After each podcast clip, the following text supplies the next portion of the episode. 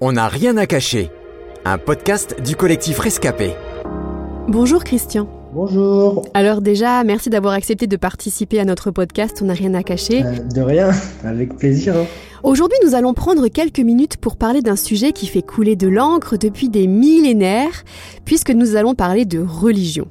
Alors l'objectif de ce podcast n'est pas, bien sûr, de répondre à des questions philosophiques ou théologiques sur le sujet, mais plutôt de parler de ton expérience, euh, car si tu es notre invité, c'est parce que tu crois en l'existence d'un Dieu unique et que tu as même décidé de devenir pasteur. Pour commencer, peux-tu nous dire si tu as toujours cru en l'existence de Dieu? Du coup, je dirais oui et non. J'ai toujours cru que Dieu avait fait la terre, qu'il avait fait les hommes, tout ça. Ça me paraissait naturel en fait, donc je me suis jamais questionné sur, euh, sur ce point-là, mais je m'étais jamais questionné sur le rapport de l'homme à Dieu, le rapport de Dieu à l'homme. Et, j'ai commencé à avoir euh, cette question dans ma tête, euh, qui est Dieu?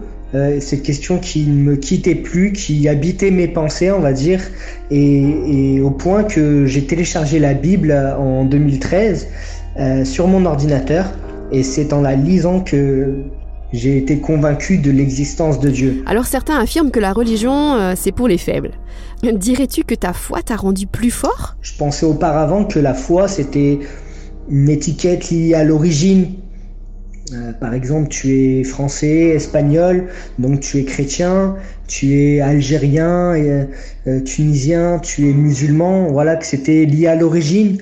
Je pensais également fortement que c'était la foi, c'était une béquille pour rassurer les faibles et, que lorsqu'on avait de la connaissance, euh, qu'on était euh, suffisamment aisé, etc., on n'avait pas besoin de, la foi.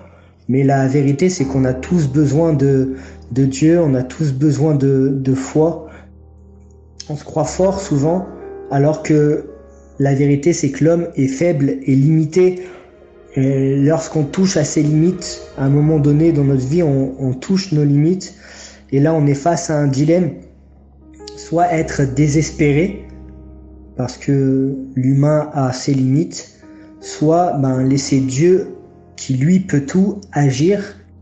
Et euh, lorsque j'ai été face à, ce genre de dilemme-là, il m'a donné la force, Dieu, pour, pour m'occuper par exemple de ma mère qui était malade, de l'accompagner jusqu'au bout euh, dans la maladie, jusqu'à ce qu'elle meure, jusqu'à ce qu'elle parte. Et, et je peux dire que je n'y serais pas arrivé sans lui. D'autres personnes affirment, et je l'ai déjà entendu, euh, je suis croyant mais pas pratiquant. Alors qu'est-ce qu'ils entendent par être pratiquant? Et selon toi, pourquoi est-ce qu'ils disent ça? Euh, honnêtement, dire qu'on croit et ne pas pratiquer ou vivre sa foi, c'est pas possible. Euh, je dirais que ces personnes croient pratiquement, mais croire véritablement, c'est vivre sa foi dans, dans tous les aspects de sa vie. Dans nos sociétés, il y a un passif. Euh, hein, il y a une histoire, on, nous laisse avoir deux visions euh, des choses sur, euh, sur ce sujet. La première, c'est que Dieu n'existe pas et point barre. Et il y a certaines théories, voilà, ça reste des théories et, et- elles sont pas forcément expliquées. Soit que Dieu est un père fouettard qui donne tout un tas d'obligations, de rites à accomplir et cela est vu comme quelque chose de dur, de pénible. Mais ça, j'aimerais vous dire que c'est la religion créée par les hommes. Et toi alors, qu'en est-il de toi? Euh, moi, je pensais un peu pareil à la base, faut dire. Mais lorsque j'ai lu la Bible, s'est passé quelque chose. Dans la Bible, Dieu est, est- est décrit comme un père bienveillant, un père qui aime euh, sa créature, euh, un père qui veut une relation de proximité avec elle, euh, qui ne veut pas que son fils se fasse du mal. Donc du coup, il va lui donner des instructions, etc. Alors quand j'ai découvert ce père-là, il est entré dans mon quotidien et il a transformé ma vie pour, euh, pour le meilleur. Euh, donc un croyant est forcément pratiquant pour revenir sur euh, la question précédente. De nos jours, on entend beaucoup parler d'endoctrinement, de sectes, d'extrémisme religieux, et on le sait, euh, toutes ces dérives amènent les personnes à se méfier de plus en plus des religions. Euh, alors toi qui es sur le point de devenir pasteur, si tu devais donner des conseils à celles et ceux qui ont peur de croire en Dieu aujourd'hui, Mm. que leur dirais-tu? Ouais, c'est sûr que, que toutes ces choses font peur. Euh, je pense aussi que de ne pas avoir de conviction profonde, c'est une chose qui fait peur.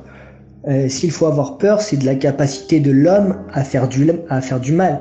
C'est pas Dieu qui tient les armes lorsqu'il y a des guerres. C'est pas Dieu qui euh, refuse que des personnes euh, soient nourries, euh, euh, des personnes qui détiennent un, un capital financier énorme et qui ne le redistribuent pas, etc. Par exemple, Dieu, lui, il aime les hommes tous. Aujourd'hui, il y a un autre problème, c'est qu'on voit une vidéo de quelques minutes ou une émission de, télé euh, et on croit tout connaître sur un sujet. C'est hyper chaud. C'est comme ça que certaines personnes euh, passent à côté de la vérité, ont des préjugés sur les autres. D'ailleurs, c'est comme ça qu'il y a également des personnes qui finissent dans des sectes. Euh, si j'avais un conseil à donner, ce serait de faire de véritables recherches par soi-même sur Dieu, étudier la Bible, euh, prendre le temps véritablement de, se forger un avis sur un sujet, sur des sujets existentiels. Qui est Dieu? Quelle est sa volonté pour ma vie? Qu'est-ce que je fais sur cette terre? Je pense que pour ces questions-là, il est impératif de prendre le temps et de ne pas avoir un avis superficiel sur la question. Euh, voilà, donc si j'avais un conseil à donner à, à ce niveau-là, c'est de creuser le sujet, de ne pas s'arrêter à un on m'a dit ou à la vie d'une personne quelconque autour de moi, mais d'aller en profondeur, d'étudier les textes, etc. Un grand merci Christian. Bah, merci à toi d'avoir pris le temps de, de faire cette interview avec moi. À bientôt. C'était On n'a rien à cacher, un podcast du collectif Rescapé produit par Trésor Média.